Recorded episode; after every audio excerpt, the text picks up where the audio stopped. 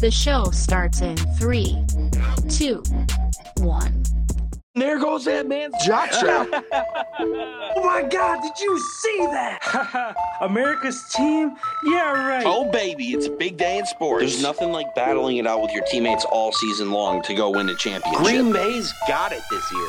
Huge move for them. I think it's going to be a game changer. We have a lot to talk about this busy week in the sports world. Welcome to the In a League of Their Own podcast. The In a League of Their Own podcast is brought to you exclusively by YouTube. By Golf Kicks. Screw your shoes. By Anchor, the easiest way to make a podcast. By Canadips, a CBD pouch crafted and manufactured in Humboldt, California. And by Streamer Loot. Check out the In the League of Their Own merch line today.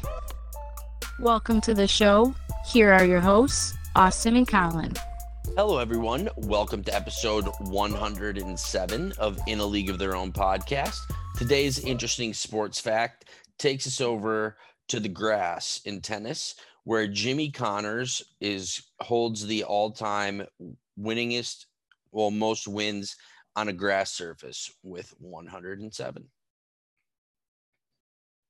Hmm. Shout out to Jimmy Connors. I don't, Roger Federer is currently in second with 105. So with three more, he'll move to number one. What's cert like? I guess I don't really know tennis. I, isn't it like a like a? is it isn't it usually like a rubber like a rubber slash concrete surface that they play on? I don't know. Like I've never been on Uh, a professional yeah, tennis court, but They have they have a clay court, and then they have a hard court, which is concrete, and they also have grass. Those are the three surfaces. Hmm. but the grass is like a putting green where it's like super hard. Yeah, it's it's like more of like a turf. yeah. Cool, cool. Yeah, yes. Before we dive into things today, again, everybody, um, feel free to check out our socials Instagram, TikTok, Twitter. You can find those in the description link below. Uh, if you're enjoying the content here on YouTube, make sure you subscribe to our channel. Uh, for our audio episodes, check out Google Podcasts, Apple Podcasts, Spotify, anywhere associated with Anchor, you can find us there. Um, Five star ratings help us move up the charts. And lastly, our merch store, streamerloot.co sweatshirts, stickers, mugs, all that good stuff. You can find that over there, also in the description link below. So appreciate all the support. Let's dive into it. Um, I mean, we gotta start with last night's game. Um, uh, Thursday night football, probably one of the best Thursday night games I've ever watched. Um, yeah, what are kind of your takeaways from that huge Packers win? I'm going to take away that our defense um, is legit. We were able to step up and stop the high flying Arizona Cardinals offense, and also offensive side of the ball. How we were able to exchange our top three wide receivers for th- other three guys, lose Tonyan along the way, and we didn't miss a beat. Um, we look really, really good right now definitely I comfortable to say we look like we're the best team in the NFC. Yeah, and I mean statistically they are now. Um, having been the the unbeaten team, the Packers are in a five way tie of of uh well they're seven and one. There are six and one teams yet to play this week, so it depends how they shake out. But yeah, um, I mean I feel like this is finally a, a huge breakout game for the Packers. Again, missing their top three receivers, some secondary guys, pass rushers. Um, Za'Darius Smith still out. Uh, Jalen Smith was a scratch last night. Uh, yeah, defense stepped up huge. Um, and a lot of young guys stepped up when needed. Um, Kyler Murray, who's usually four, five, six touchdowns a day or a game through the air and the ground, held to zero touchdowns, two interceptions on the game. Um, yeah, the only downside of this game, as you had mentioned, Robert Tonyan uh, out for the year with an ACL ACL injury, and also on that huge collision on that kickoff, they lose uh, kick returner slash running back uh, Kylin Hill uh, as well last night. So, um, obviously a huge win, but it came at a price, losing some key guys. So see how they adjust. But I mean, they've shown that they can get it done. And oddly enough, third straight week of Packers offense, 24 points. Yeah, I mean, we hit on all the points. Uh, who knows how injured Kyler Murray is, as nothing's came out yet on his ankle, but uh, we'll continue to see there. I mean, D Hop being out of that game after that, his first play going for that touchdown with the face mask re- aggravates that hamstring. He kind of was on the side, you know, on the sideline for a lot of that game, and who know, you know, the outcome could have been completely different if he was out there, you know, the whole entire game. Mhm. we got it done, and then shout out to uh, what's his name, who got the pick, who was Rasul on their pra- Douglas. who was on their practice squad. Yeah, for- I'll be talking more about him. He's part of my feel good Friday, but yeah, he got the he got the game winning interception. We'll talk a little bit more about him later, but yeah, huge play for him. And then Henry Black too, who got the first interception. Cardinals get the, the ball back to start the second half, down three points. Packers get the pick, go put it in, go up 10. Huge turning point in that game there. Um, and I guess sticking with this this game, um, obviously Rodgers is reigning MVP. Does this game put him back in the conversation? No, he's kind of in that bubble where odds wise and people making lists, he was in that like four to seven MVP talk range. You dethrone Kyler Murray for the me for the mean for the time being. Rodgers, without his top three weapons, still gets it done. Two touchdowns to his boy Cobb. Um, less than 200 yards passing, but again, we knew that the run game was going to be a huge part. Super balanced. They're pretty much 50 50 run and pass last night. Rodgers now 7 and 0 without uh, Davante Adams. Um, it's hard to say that this guy isn't still one of the great, isn't still the greatest uh, quarterback on the face of the planet alongside Tom Brady. Um, but again, do you think this kind of puts him back in the MVP conversation, or do we still need to see him conti- like build off of this to put him up there? I mean, that's. I say he slides into the top. I'd keep him in the top four. Uh, Brady, Murray, Stafford, Jared or Josh Allen, and Rodgers. So those top five all really have made impactful plays, done things, you know, to get to get it done.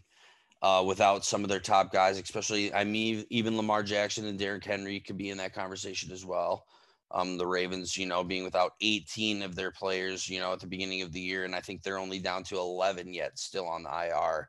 But yeah, definitely this does make a huge case where if there were sort of be like a tiebreaker at the end of the season, this I feel like would give Rodgers the extra nod on the road facing an undefeated team without your top three wide. Like this should be the extra piece that would just be the like the frosting on the cake.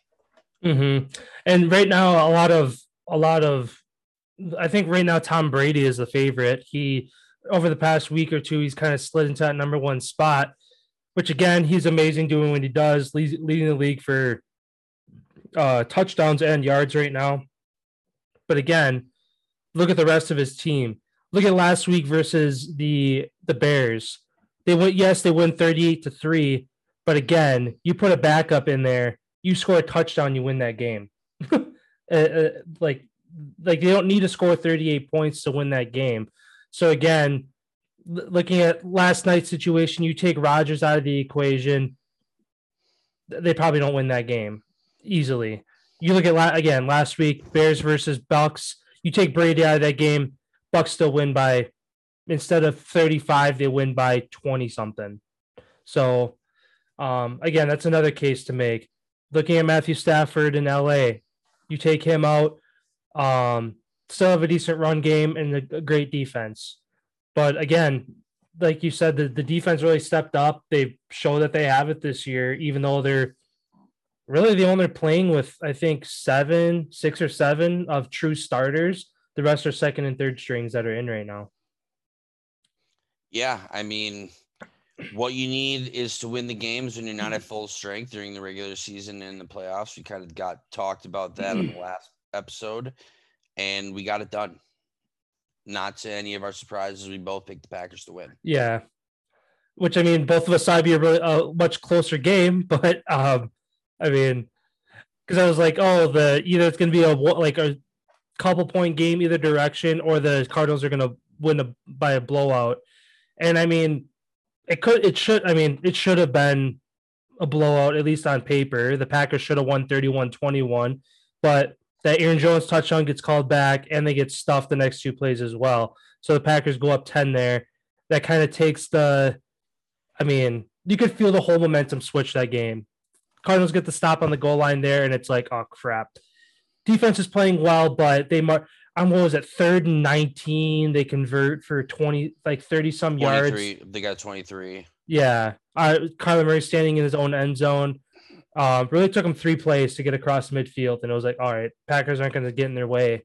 Um, and I mean, ultimately, that interception came down to AJ Green not being on the same page. He's on the same page, turns around. AJ Green, one of the biggest body receivers in his in the NFL still. Um, it's a 50-50 ball, more like a 60-40 ball for him, probably, but And even if they don't complete the pass there and it's an incomplete pass, you still have the ball. Yeah, you still have the ball. It was that was on first, second and goal, so you still got two more chances if you want to win the game. Um, but they had no timeout, so if if they come up short on like a run, that's game because they can't stop And the that's clock. why they couldn't run it. Yeah, but And with Kyler Murray too, after his ankle on that, him not being able to roll out to the right at all, I feel like that was the miscommunication on that play where AJ Green probably thought that, hey, Murray's going to dash over to the side. He's either going to throw it to me on a comeback or he's going to take it as far as he can and get out of bounds. Where he couldn't, he literally caught the ball and he didn't even move. He just turned and fucking threw it. Like, he's definitely got to be pretty hurt. Um, mhm. But shout out to the kid for fighting through it and almost. I mean, if he wins that game, he's MVP. Mhm. Like, what a drive at the end of the game there. And also, shout out. I really want to say, like, one of the best plays I've ever seen. Obviously, you're going to talk about him again, but like, that corner, just the reflex to not being able to see the ball through his body, to see it pass his back shoulder, stick your hand out, and then grab like that was a win or lose play. You know, like they in Arizona's that team too. They'll roll the dice. They go for it on fourth down. They're they're the aggressive type of team, and that was an aggressive type play. Sometimes you get it, sometimes you don't. Yeah.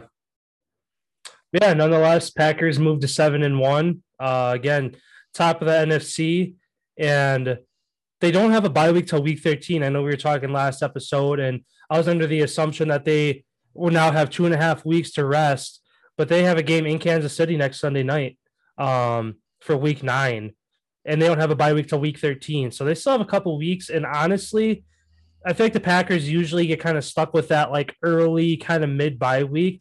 A week 13 bye week is going to be huge to where you come out of that, you have four more weeks of football before you hit the playoffs. I feel like week, week 13 is one of the best spots to have a bye week this year to kind of get rested, get readjusted, make any adjustments you need to make, um, and then make that final push for the last four games. So, I mean, they have a tall task ahead of them. They got some tough games still ahead of them, but yeah, I guess wrapping things up there, huge win Thursday night. Yeah, absolutely. Um, I guess kind of going into some other injuries around the league. Uh, Julio Jones again dealing with that hamstring. He is ruled out for Sunday's game.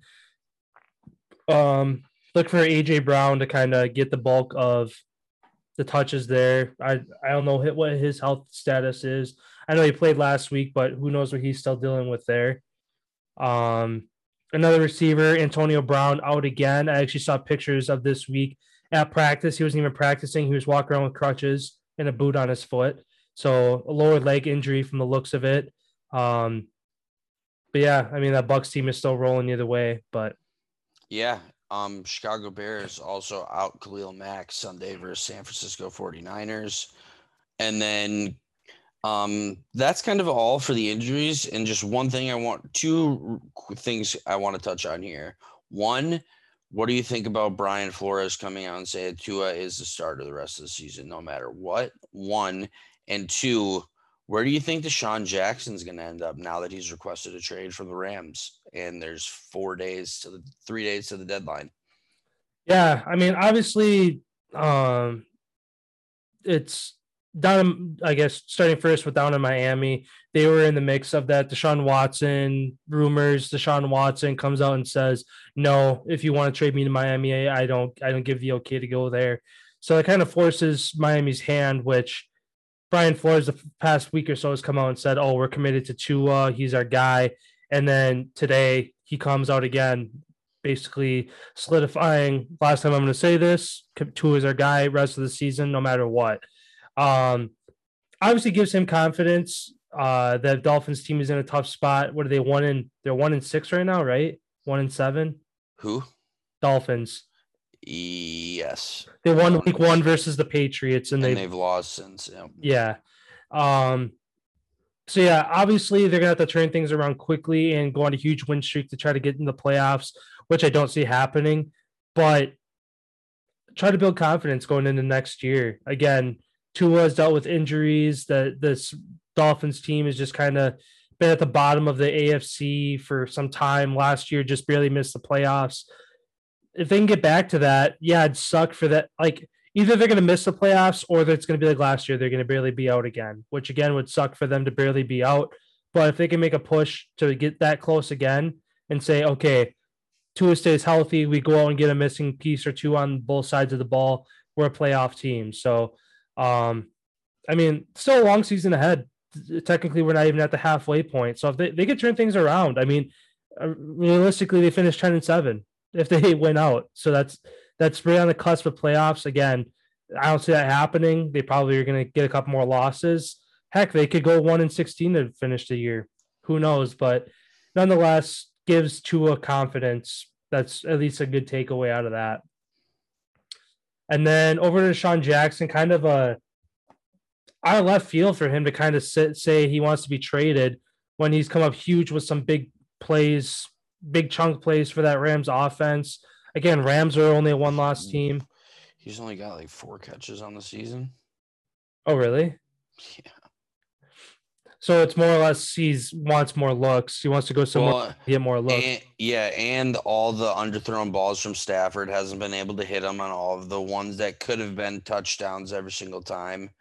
Like his stats this year aren't that isn't that good. And I was reading into more on that situation, and it seems like he approached uh, McVay and basically was like, "Hey, I know you're not giving me as many oppor- like what I know." Basically, I feel like they coddled to get him in there, and then him not getting the production or even the balls thrown to him that he probably was promised to come there. He's probably like, I want to go somewhere else where I'm actually going to get the ball. Like I can mm-hmm. still do it this old in my career. I'm still one of the fastest guys in the NFL. Clearly, the one or two times you use me a game, if that, aren't enough for me. And I'm looking at some high flying teams like D Hop going out, Cardinals. This could make sense to try to go get him. Green Bay, take a top off receiver. I know MVS is kind of that guy, but we kind of have DeSean Jackson on a cheap deal, bringing in another vet. I feel like never would hurt. Yeah. And like you mentioned, looking at his stats for the year, he's got eight catches, 15 targets for 221 yards, 20 over 27 and a half yards a catch. So, like you said, he's one of those blow the tops top off a defense kind of guys. Um, but again, 15 targets puts him seventh, seventh for receive for receiving.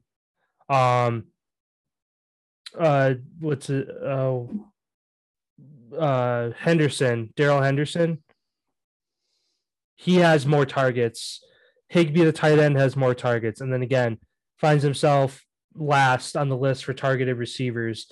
So it makes sense. Again, he realizes I'm getting to the end of my prime, but still looking at the guy, he still is in his prime. He can slice and dice the defense and uh, run away with it over anybody.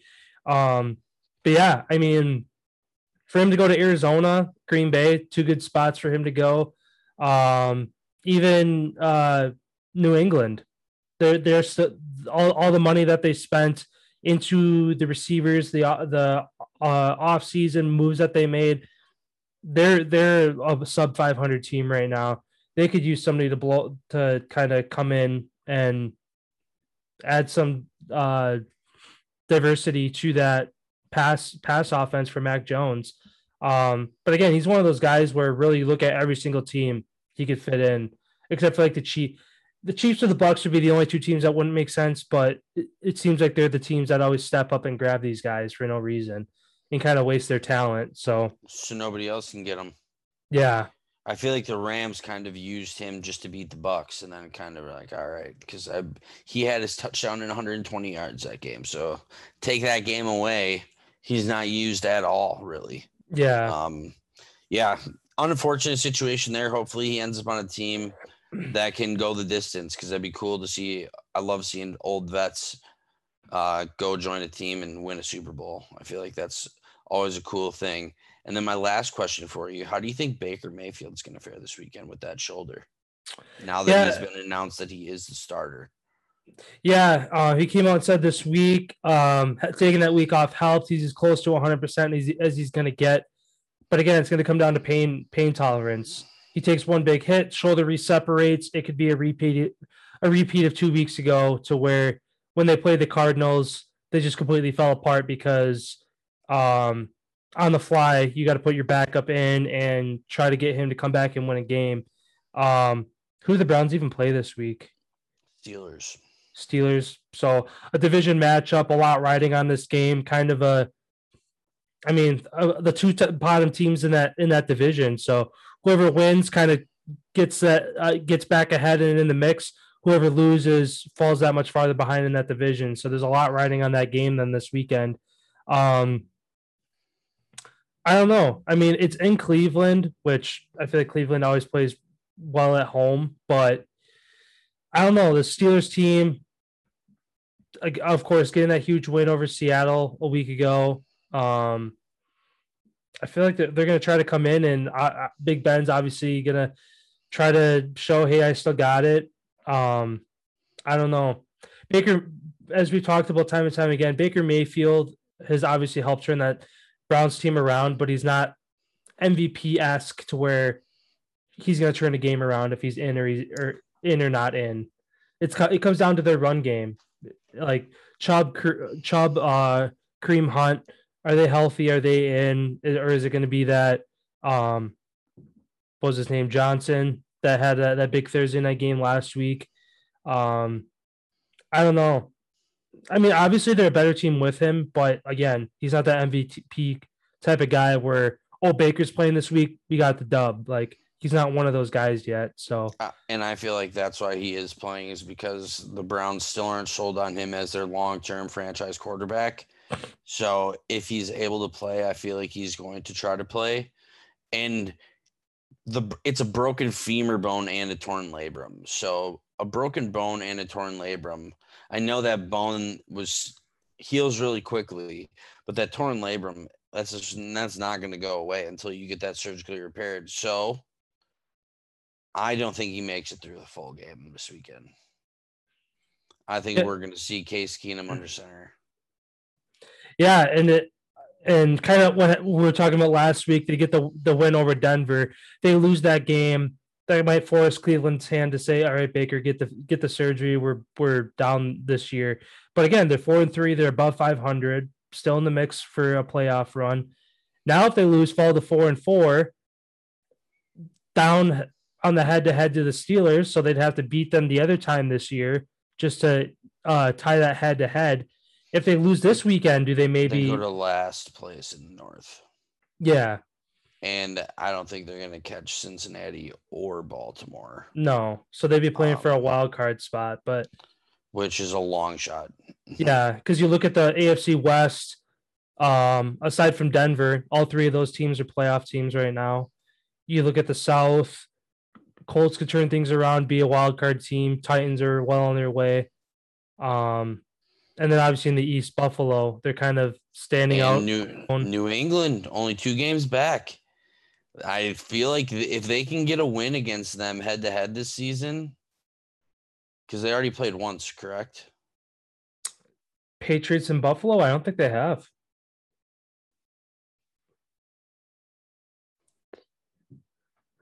No. Um, Nope, they haven't.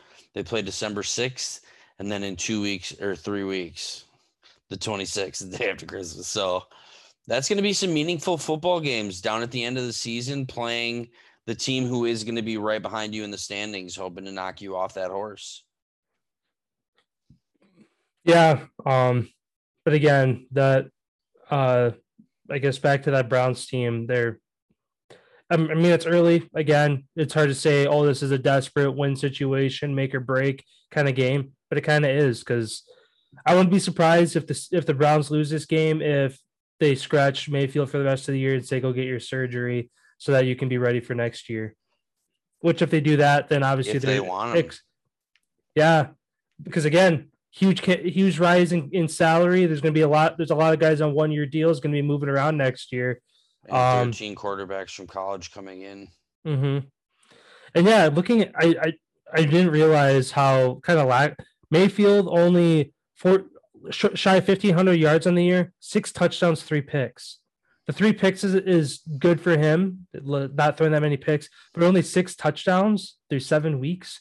Given he's only and played you have six, Jarvis Landry and OBJ as wide receivers. Yeah.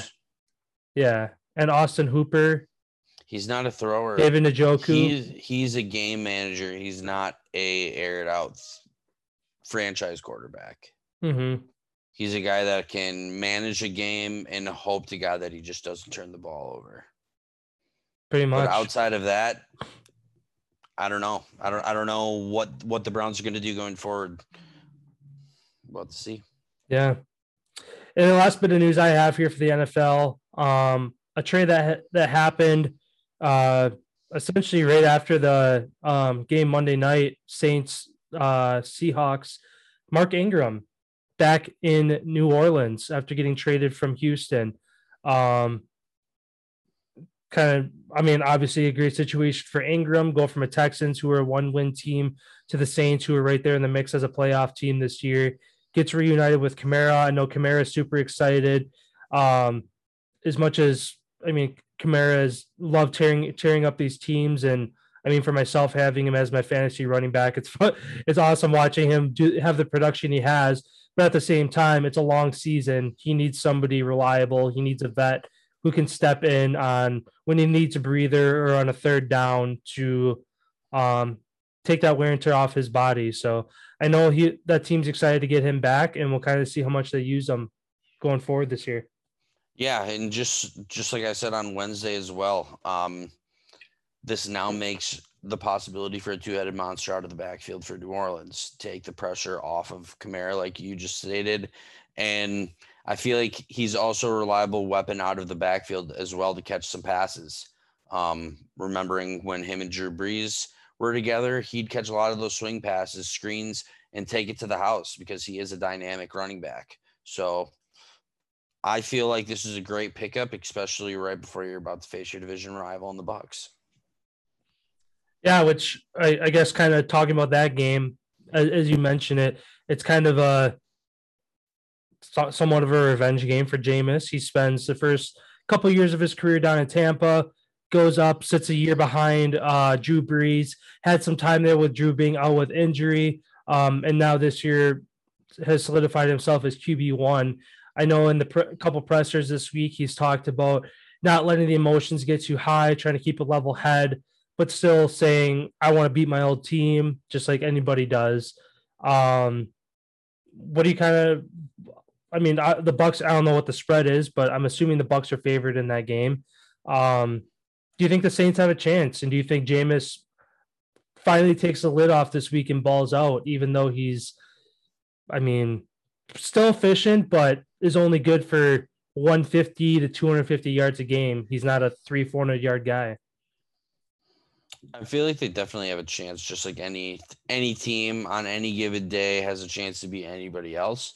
But also, it's going to come down to how they start the game. If they start slow, Bucks are going to dog walk them, just like they did to the Chicago Bears, who have a great defense. Um, Saints also have a great defense. Offense has been hit or miss this year. So if they if they can't get going early against the Buccaneers defense, it's going to be a long game for them as Tom Brady and the Bucks are going to do what they do. Score touchdowns, run time of possession, you know, just stat pad basically. And that's what they do and they kick everyone's ass doing it, especially last week against the Bears. I feel like that they kind of showcase that to the league that hey, we're f- we're coming for every single team. Watch how many points we're going to score. hmm Um, yeah, this, it should be a good game. Always with the division games, kind of the odds you can kind of throw out the window um, when you have a division rival, but I think the Bucks are definitely going to get it done. Sounds good. Um, the wrapping up our NFL segment here for the week, our win lock upset picks for the week. Um, who do you have as an outright winner? Tampa Bay. Tampa Bay. Yep. Um, I'm picking the Rams on the road in Houston, uh, getting the W there. Um, I'll, your lock for the week. My lock for the week is going to be the Bills over the Dolphins. Sounds good. I'm taking the Bengals over the Jets. Um, uh, Bengals on Mike White. no one knows. You know, no one has any film on this guy. No one knows Yeah. what he can do. So it could be one of those crazy games where this kid makes himself a career. Yeah. Um. Shoot. I think I didn't write it down, but spe- state or speaking of the Jets, they will be without Corey Davis after su- suffering a hip injury. So Mike White's got one less guy to go to go to this weekend. And then lastly, your upset pick for the week. I'm going to take the Vikings over the Cowboys. Vikings are favored. What? Yeah. Because that was my upset pick. I'm, I, I have Cowboys over Vikings. Vikings are three point favorites. That's fucking insane. Cowboys are five and one. Um, damn.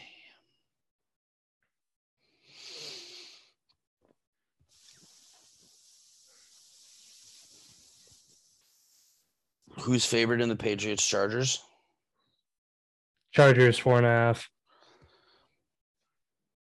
Another, I mean, it's kind of a shot in the dark, but again, Hey, it, are Colts the dogs against the Titans?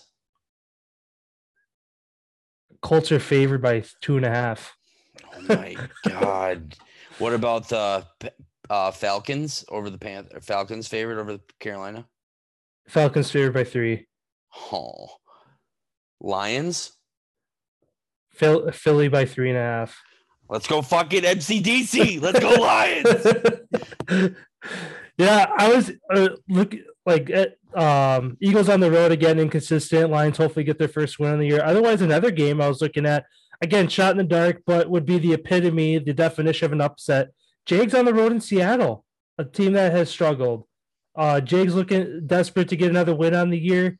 Again, Seattle at home. I think they're they're they haven't won a game at home yet this year, so that kind of throw that out the window. Um, I mean, I I didn't pick them, but again, that would be a I'm gonna take New England actually. taking New England. Yeah, Okay, sounds just good. because I was just just thinking back after all the trickery the Lions tried to pull on the Rams and it, It didn't work. didn't work. I'm I'm just gonna go with Mac Jones. feel like he's gonna have a breakout game and upset Herbert on the road.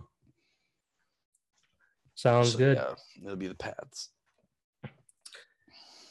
Well, cool, cool. Uh, we'll move on here then to some NBA talk. Um, I guess the one injury that's kind of stuck out, the one to mention, uh, Chicago Bulls lose forward Patrick Williams for the season with a wrist injury that is going to require surgery. Um, I mean, that team's still rolling, uh, but nonetheless, uh, big part of that that Bulls team that they're going to be without that somebody's gonna have to step up and fill that fill that place. So, um, yeah, that's kind of really the only injury worth noting.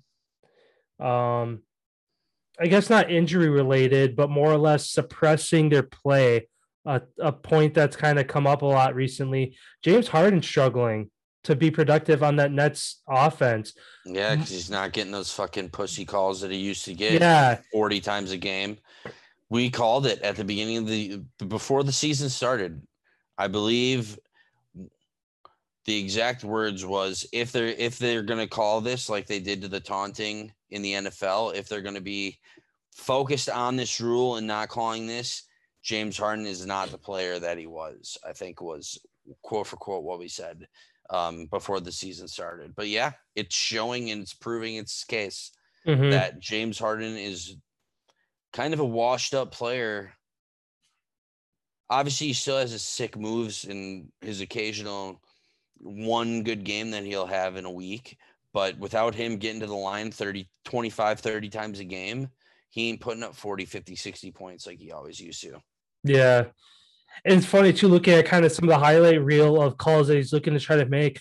There's ti uh when they played the Heat, there's twice that he he put the moves on Bam Adebayo, had him beat to the basket, slowed down, forced contact, didn't get the call. Like, dude, take it to the basket, take your easy two. He's for uh, another play, Jimmy Butler. Uh, a guy set a screen for him. He comes around the corner, hooks Jimmy's Butler's arm to try to force force a defensive foul. Refs ref sees it plain as day. You hooked his fucking arm to try to force him to run into you. Um, I think it's. I mean, I've always respected James Harden as okay, yeah, he's a great he's a great guy from range, but he's one of those guys that I I can't stand like just the way he plays the game. And He's the finally, best it's nice. individual basketball player of all time. Yeah, Put him on a shit team where there's nobody else. Dude's amazing because he has the ball in his hands all the time and doesn't have to pass it. But now, where you have KD, the best player in the world, on your team who obviously wants the ball, it just doesn't. It, it ain't going well. It just doesn't. It doesn't seem like it's a perfect fit. Where last year he was getting away with those calls and he was still getting to the free throw line. This year's completely different. That Mhm. team looks like they're in trouble. Yeah, and for a lot of people, who are like, "Oh, he's getting targeted. He's the only guy that's ha- dealing with this." Trae Young on the Hawks played a very similar way, kind of bump bumping guys, trying to force fouls. He's complete. He's revamped his game. He's gotten away from that, and he's still being productive. Uh, Hawks are still winning games. So, I mean, Harden's late later in his career. He's been around for a long time, so it might be harder for teach an old dog new tricks. But if he wants to stay relevant, help this Nets team win, and, and put put points on the board, he's going to have to adapt his game to try to like get more isolated shots where instead of him trying to make a tough shot over a guy and get the follow call and either go to the line or get an and one, he's gonna have to just start knocking down shots like the other 99% of the NBA has to. So um yeah, it's an interesting situation there, but we'll kind of see again if he's gonna adapt or if he's just gonna run that Nets team into the ground because again, without Kyrie, KD is running the show and with these super teams that are forming across the league, KD's not going to be able to do it himself, even if he is the best player on the planet. Um, going against two or three guys who are all pro caliber versus one guy, the three guys are going to win every time. Um, I guess another point going into here, uh, Lakers look to bounce back tonight after blowing a 26 point lead versus the Thunder on Wednesday. Again, without LeBron, who's dealing with an injury, uh, Russell Westbrook against his old Thunder team. Um, him and Davis looked really good. Uh, third quarter had a 26 point lead, and they're the Lakers in the last 40 seasons were like 320 something and oh, 250 and no. 250 and 0 when leading by 25 points or more. Um, and they obviously break that streak Wednesday, a Lakers team that's struggling. Um, Let's let's go OKC. yeah. Um, a team again, the Oklahoma City Thunder, one of the youngest teams in the league. I'm pretty sure. What was it? The um, I can't remember who they compared it to. If it was KD or LeBron, whatever it was.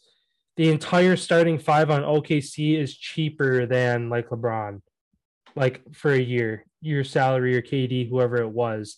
They're paying they're paying their entire starting squad less than what one player it was somebody big was getting. So um obviously Thunder looking to rebuild that team, but yeah, getting a huge win over the Lakers. And again, the Lakers off to a slow start, might be eating these words in a couple months, but they're not looking like a West West Conference powerhouse like they're expected to be this year. Yeah, and then um, last only thing that I have really on the NBA is uh, Brooklyn Nets owner comes out and says choice to not have Kyrie Irving play is a team decision and not just a decision about him himself. Um, haven't talked since October 12th. I mean, that's 17 days. That's kind of a long time to not be talking to one of your superstar players who I believe they're still paying him, correct? In some facet, I'd imagine. He's got to be in some kind of money but yeah, it's it's pretty crazy to see. Um, and the owner, who's a strong advocate for being vaccinated, is basically pleaded his case saying the fact is if you're not vaccinated and you catch COVID, you have a much higher probability of getting very, very sick and end up in the ICU and possibly die. That's the consequence. Quote unquote um owner of the Brooklyn Nets when if you actually look at the science, especially coming out of Italy, not to make this like political or anything, but this guy's got to get his facts checked. Um, seven out of 10 people actually who are passing away over in Italy are vaccinated. So I feel like no one really knows. All these numbers coming out from everywhere, all completely different. Everybody's DNA is completely different. There's no right or wrong choice in the matter of being vaccinated or unvaccinated. And I feel like New York City should do do do its due due diligence and have people who aren't vaccinated be able to attend these events just like vaccinated people. Um, dumb. But yeah, that's all I had in the NBA. Sounds good. Yeah, just wrap up a couple more points here. Then uh, Giannis drops his first forty-point game of the season versus the Timberwolves. They did go on to lose that game, but Giannis picking up where he left off last year, uh, MVP caliber. Uh, Knicks give the Bulls their first loss of the year uh, on Wednesday, and the Jazz at four and over remain the last unbeaten team in the NBA. Um, do they play tonight? They do not. They play tomorrow, so they will remain unbeaten for at least one more day. Yeah, that's all that's going on over in the NBA. Um, over to the MLB, just uh, thrown out there quick. Not a whole lot of news, but uh, Game Three kicks off to, for the World Series tonight at just after seven o'clock in Atlanta. Astros, Astros, Luis Garcia, Braves, Ian Anderson are expected to be on the mound. Um, pivotal Game Three series tied one-one. Games three, four, and five in Atlanta. So Atlanta, Atlanta does have the chance to close it out with a Game Five at home. Um, what do you think gets the Game Three win tonight? I think Atlanta's going to take the first one at home. Crowd's going to be chopping away. Things are going to be going nuts. That place is going to be so loud. Um, all the advantage right now is in Atlanta's hands. If they don't score early, though, watch out. Yeah, I agree. I, I mean, I think that they're going to win. I think Astros are eventually going to steal one. They're not going to they're not going to close out three straight games and win this World Series at home. I think it is going to go to a game six or seven back in Houston. But if they if Atlanta can um, get two or three out of, at home here and force elimination the rest of the way, like we said, kind of checking off that first box. Atlanta had to get a win in Houston. They they did it. Kind of checking that second box. If they get a game a win in game three or four, they're on the right track to kind of go the distance. Um, yeah, should be a good game tonight. Yeah, should be. And then over to the NHL here. What's the latest over there? So, latest going on in the NHL. Um, obviously, through the midst of the Chicago Blackhawks uh, scandal, sexual assault case that has gone on, Florida Panthers coach Joe Quenneville resigns, and assistant coach Andrew Brunette takes over as Joe Quenneville thought that this would just be a proper thing to do. Him and the NHL agreed that he needs to step away, and he said that he wants he wanted to step away himself after this whole thing surfaced, and doesn't see himself putting himself back into a hockey space until he knows that every single place in hockey is safe. Um, he can't believe that this whole thing happens. Um, also, tied into this thing, Winnipeg Jets GM Kevin Chel Cheveldevov, Chel Cheveldayoff. Um, he is not going to be disciplined for this action as he was the assistant GM in the 2010 season when that happened. So he kind of really had no ties to really what was going on. Um, however, turns out all documents and stuff have been deleted, erased, whatever. Nobody knows what's going on, and the Blackhawks have denied to comment on whether or not they're going to investigate on the deletion of all that stuff.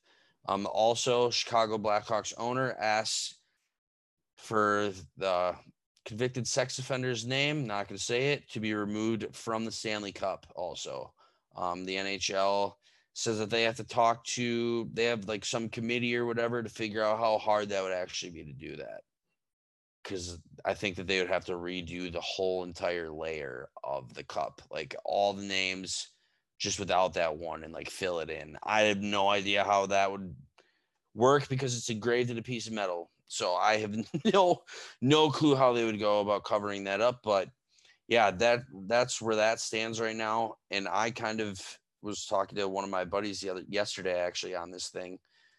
I feel like the NHL really wanted to do right all the members of that Chicago Blackhawks team of that 2010 season should also all be let go um, because they also knew that this was going on as Jonathan just came out and said that they all knew the following training camp and this has been 10 years since then and nothing is like that can't happen.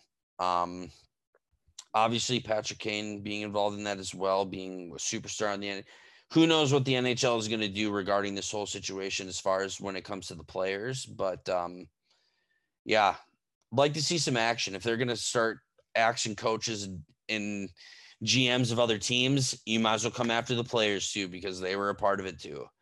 You can't just turn a blind eye to the fact that one of the people involved, not involved, but knew about the situation, could have said something, didn't. Mm-hmm. Um, just interesting situation. Um, yeah. Carolina though cruises last night remains unbeaten. Um, they they beat the Boston Bruins. I think it was three to one, six to three. Let me check here. 3-0 actually shut out. So awesome, awesome for the Hurricanes to see them rolling. For those of you uh, who are also Spittin' Chicklets fans as well as myself. They actually had uh they have on, but the current player of Carolina was they had a little thing and they were talking about Rod Brind'Amour, their coach, and how one of their workouts they do is an aerial assault bike. And you have to keep your heart rate at a certain pace for a certain amount of time, and it's all set on all these machines. Well, Brind'Amour, their coach, loves to compete with the boys and win and then fucking rub it in everybody else's face that he like he passed it yada yada yada. They also asked him because he's jacked as a coach turns out he rips two days for workouts comes in before the boys and he comes in before pregame and just gets a workout in around two o'clock. That's why this guy's just jacked. Hmm. but a lot of the players really look up to him as he's still doing it. Former player stanley cup winner now coach who continues to still put that work in.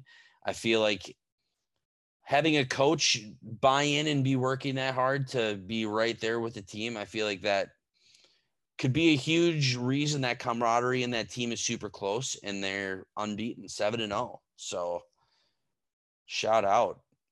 I mean, that's pretty incredible or excuse me, 6 and 0. Florida was 7 and 0. Sorry. But uh yeah, unbelievable there. And then Flyers catch a W last night. They become four one and one on the season. Nice little turnaround um, from their start. Kraken also pick up a win last night. Uh, pretty cool to see them kind of rebound from their shit start that they had. Now putting a couple games together. Um, have you watched any of their games yet? I watched the first one and I watched the Um, third one, who did they play? The one right before the Flyers, whoever they played, was that Oilers, Vancouver, I think. Vancouver. Yeah, I watched both of those. Yeah. Um. Have you seen their Have you seen their uh, Tanev cam that they have And if in the Cam. arena? The guy from Pittsburgh. Have you seen? Oh, yeah, yeah. His like his his like mug shot for like the team. He's got fucking crazy eyes. Yeah, and it's so funny. He actually explained the stories on Spin and Spin two episodes ago on how he just came in, not even ready, whatever, just snapping pics. And he's like, it just seemed really weird how like the people pe- person who took the camera asked if I wanted to take like redo the pictures like 15 times. His assistant, like agent, asked if he wanted to redo his headshots a couple times. He said, "No, it's just a fucking picture. It's just a picture." and he had no idea that that's what it looked like until he literally saw it in the book like printed out after and he's just like oh that's why they wanted me to, to redo it he didn't even have any idea that that's what it was but yeah they have a Tanev cam in seattle where they put his picture up on the jumbotron and then they scan it's like the kiss cam go over Oh, to somebody and they fucking just bug out. It's pretty cool. Uh, Seattle's got a pretty romp. Seems like they got things rocking pretty well over there. Being a new franchise, getting their feet underneath them, three, four, and one on the year. Um, Canadiens finally bounce back, get a win over the Sharks, who are a really good team. Um, yeah, got to give a shout out to that meme. Have you seen that about Cole Caufield? Mm-mm. Oh my god.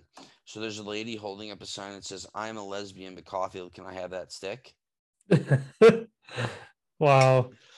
Uh yeah, this posted uh all those going all over Insta the other day. Uh so hilarious there. Blues end up getting beat by the Avalanche as they're back to full strength um with their whole crew.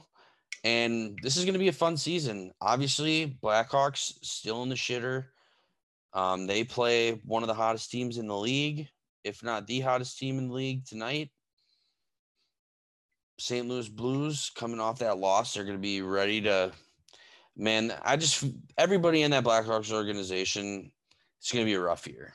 It's going to be a rough year. I feel like um, this whole issue, I feel like, is going to be glooming over this team. I mean, my buddy that I was talking to, he said that they should just trade Toews out of town. They should trade Kane out of town. They should trade all these people who were on that team back then in that point who were still on the team away to some shit team. And I was like, why don't you make them suffer on the Hawks in the midst of all of it and on a shit team? Like this is Yeah. like they got to face double the music. Yeah, they're- Chicago's a big media city. I'm sure they can't walk anywhere without people. You know, I mean, fan base isn't happy, and just what a shitstorm. Mm-hmm.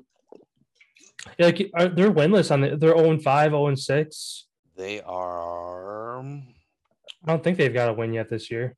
I don't think so either. I think they're 06 and 1. Let me check. 05 2. 05 2. They are currently second last in the NHL. Um, 06 and 1 is the Arizona Coyotes. So No. Hmm. Oh, yeah, just kidding. But yeah, that's all I got really for the NHL. Um, college football this weekend. Some big games Yeah. coming up. Um, first off, who do you who do you think's gonna win? Iowa or Wisconsin? Some reason, freaking uh, Wisconsin's favorite again. Um, they are at home, so I mean, I mean, the Camp Randall factor, I guess, is in a going to be in, definitely in effect on on Saturday. Well, tomorrow, I should say. I don't know. I mean, Iowa slips up one week, and everybody thinks that they're done for. I think Iowa gets it done. I don't know. I feel like I don't know if it's going to be a cakewalk, but I don't think Wisconsin's going to win. I I as well pick Iowa. Um, yeah, and then jumping to the other two Big Ten games that we have going on, Ohio State, Penn State. Who do you think wins that one? Uh, I mean, uh, Clifford, Penn State quarterback, looks like he's gonna he's gonna be a go. Um, but I don't think it's going to matter. I think uh, Penn State at Ohio State, Ohio State still trying to bounce back from their loss to Oregon. Um, I don't know. I mean, obviously they're a one loss team, so they they have a long slate ahead of them if they're gonna um try to make the top four. They currently sit at five, so they're right there. This could be a statement game for them to get back there. But again, Penn State coming off of a loss to unranked Illinois. Um, they're probably going to be pissed off looking for a revenge game. But Ohio State, 19 and a half point favorites, seems a little steep, but I think Ohio State's got it. I think Ohio State's going to win as well. Um, do you think that this win moves them into the top four? Granted, no top four team loses. Mm, no, because Penn State's they... 20. Okay. Because um, I, was, I, I could see them hopping Oklahoma. Because Oklahoma plays Texas Tech. Texas Tech if Texas if Texas Tech keeps it close, then maybe I could see. Obviously, if Texas Tech gets the upset, they move into number four, no questions asked. But if Texas Tech keeps it close, Oklahoma struggles, then maybe I could possibly see it. But even then, it's I don't know. Just because Oklahoma's still undefeated, again, they're like they shouldn't be, but it, a a team with a, a loss on their record versus a team that doesn't have a loss, it's like statistically they're a better team, or like on or not well like record wise, like they're a better team but again, I'm not on that college football committee, so who knows what they're thinking. But um, I don't know. I guess we'll see. But yeah, they're going over to the other Big Ten game, probably really the game of the week. Michigan at Michigan State, number six at number eight. Um, Michigan four point favorites on the road. What are you feeling for this one? I think Michigan State. I think Sparty gets it done at home in East Lansing. I feel like they get it done. Um, yeah, I really feel like they're going to win. Yeah, I mean, it's, I think it's really a toss up. I mean, because Michigan State home team gets three and a half points no matter what. You take that away, it's a half point spread. In college, I don't think it. I don't think they have that. Oh, they don't. I don't think so.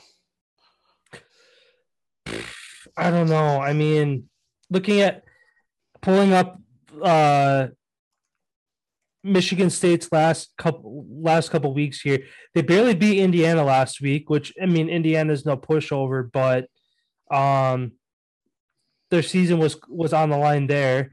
Um a couple weeks ago had to get that win on in overtime versus Nebraska. Um I don't know. I mean for the sake for the sake of Michigan and I guess playing the other side of the coin, I'll say Michigan goes in to to goes on the road and gets it done. Um, I feel like this is kind of Jim Harbaugh's last push to show that he still deserves to be the coach of that team. I mean, it's gonna be a close game. I I think it's gonna be a, and it's a matter of two different kind of sides of the coin too, because Michigan I feel like is very they want to have time, a lot of time of possession.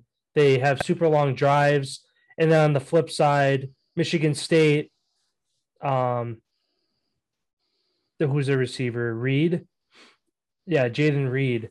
Um, they try the big chunk plays to him, so they're it's kind of two different offenses where Michigan's going to try to slow down the game. Michigan State's going to try to come out and score quick. It's a matter of who can keep the pace of the game how they want it um, but yeah, I'll say Michigan gets the win on the road. Um, couple other games to mention here. Georgia at Florida, number one uh, at Florida, again, an SEC matchup. Florida, though, unranked, did go toe to toe with Alabama a couple weeks ago. Um, Georgia only 14 point favorites on the road. Yeah, the swamp's a tough place to play. Yeah. But I feel like the Bulldogs are going to dog walk them. Yeah, I think so as well. Uh, obviously, a lot on the line, keeping that one spot. I don't think they're going to lose it to to Florida. Um, I got uh, we briefly talked about Texas Tech at Oklahoma. Possible upset alert there is Oklahoma, even though with Caleb Johnson uh, in there, he's looked good, kind of turned that team around. But nonetheless, uh, there's no offense in the Big 12, or there's no defense in the Big 12. So could be a high scoring back and forth game of whoever gets the ball last wins. So that, that's a potential upset alert there. And then the last game I have worth mentioning, Ole Miss at Auburn. Um, again, another SEC game. Uh, what are their ranks here? Ole Miss is 10, Auburn is 18. So chance for Auburn to move up the ranks. Ole Miss with their only loss to Alabama, looking to stay in that top 10. Uh, should be another good game there. And yeah, kind of coming down the stretch here. Week eight of college foot or week nine of college football. Um, past that halfway point now. So a lot of good games this week. Kind of last couple weeks have been kind of dull. Usually one or two games are like, oh yeah, those should be good ones. This week is really five or six of them that are like have implications of getting back into the top 10, possibly getting the top four, or just looking to get an upset. But yeah, um, all those games going on this weekend should be fun to watch. Uh, wrapping up our episode here today. Feel Good Friday stories. What do you got this week?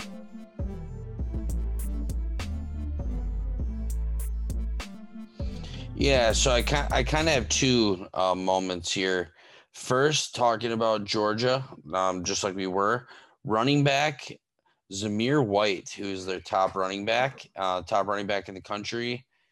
His story about how basically he was so little when he was born that literally they gave him two weeks to live, and he came back. Um, turns out he was born he was one pound Hmm. yeah so really really small. And um his mom said we're not terminating this. We're no matter what's wrong we're gonna let him be born do all that type of thing. And his grandmother who told his mom that the doctor is not god and doesn't have the last say. If he comes out and takes a breath takes a breath and goes he goes. If he stays alive stays alive. Whatever the case may be turns out ended up becoming the top running back in the country for Georgia. Um, he's definitely going to be.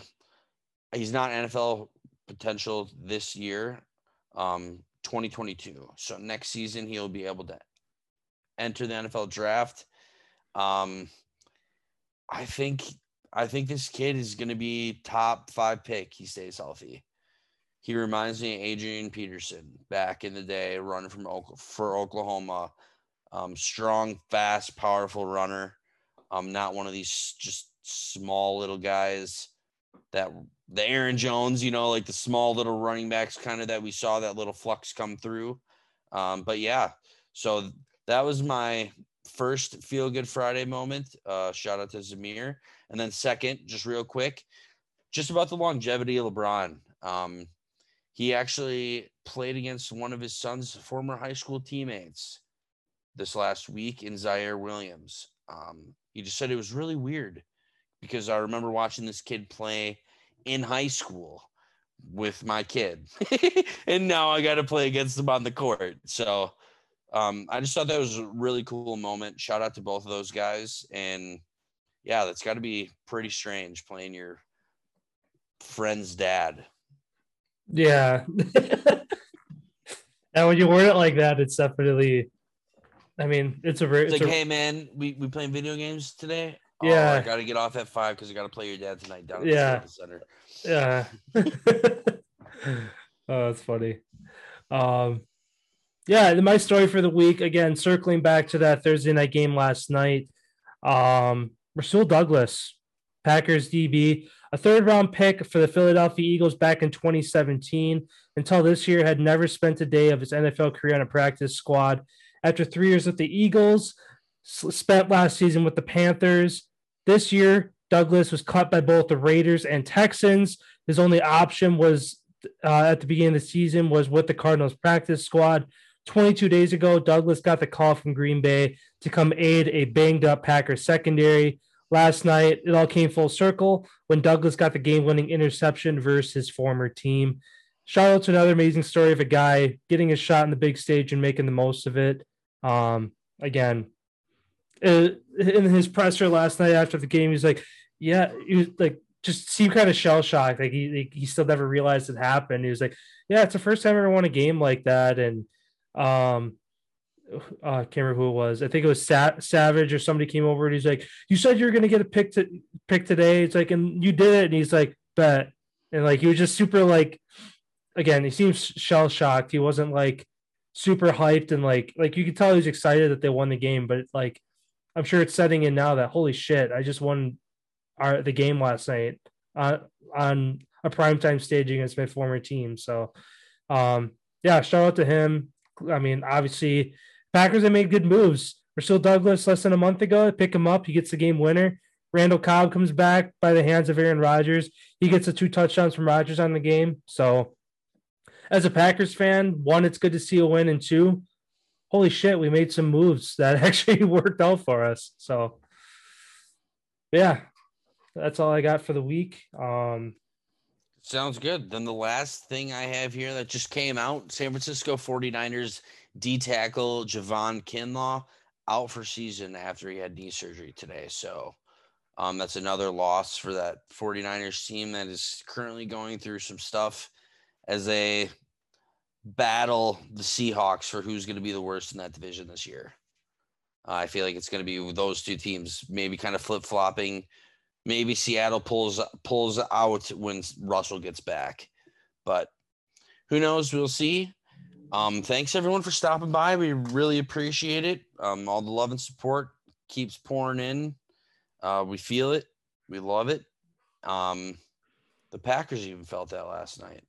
All you Packers supporters. Yeah, that was unreal to see last night. You knew that they were gonna win. Um, yeah, big game, big college football games tomorrow. Um, I'll have to recap those after I uh, get home from work.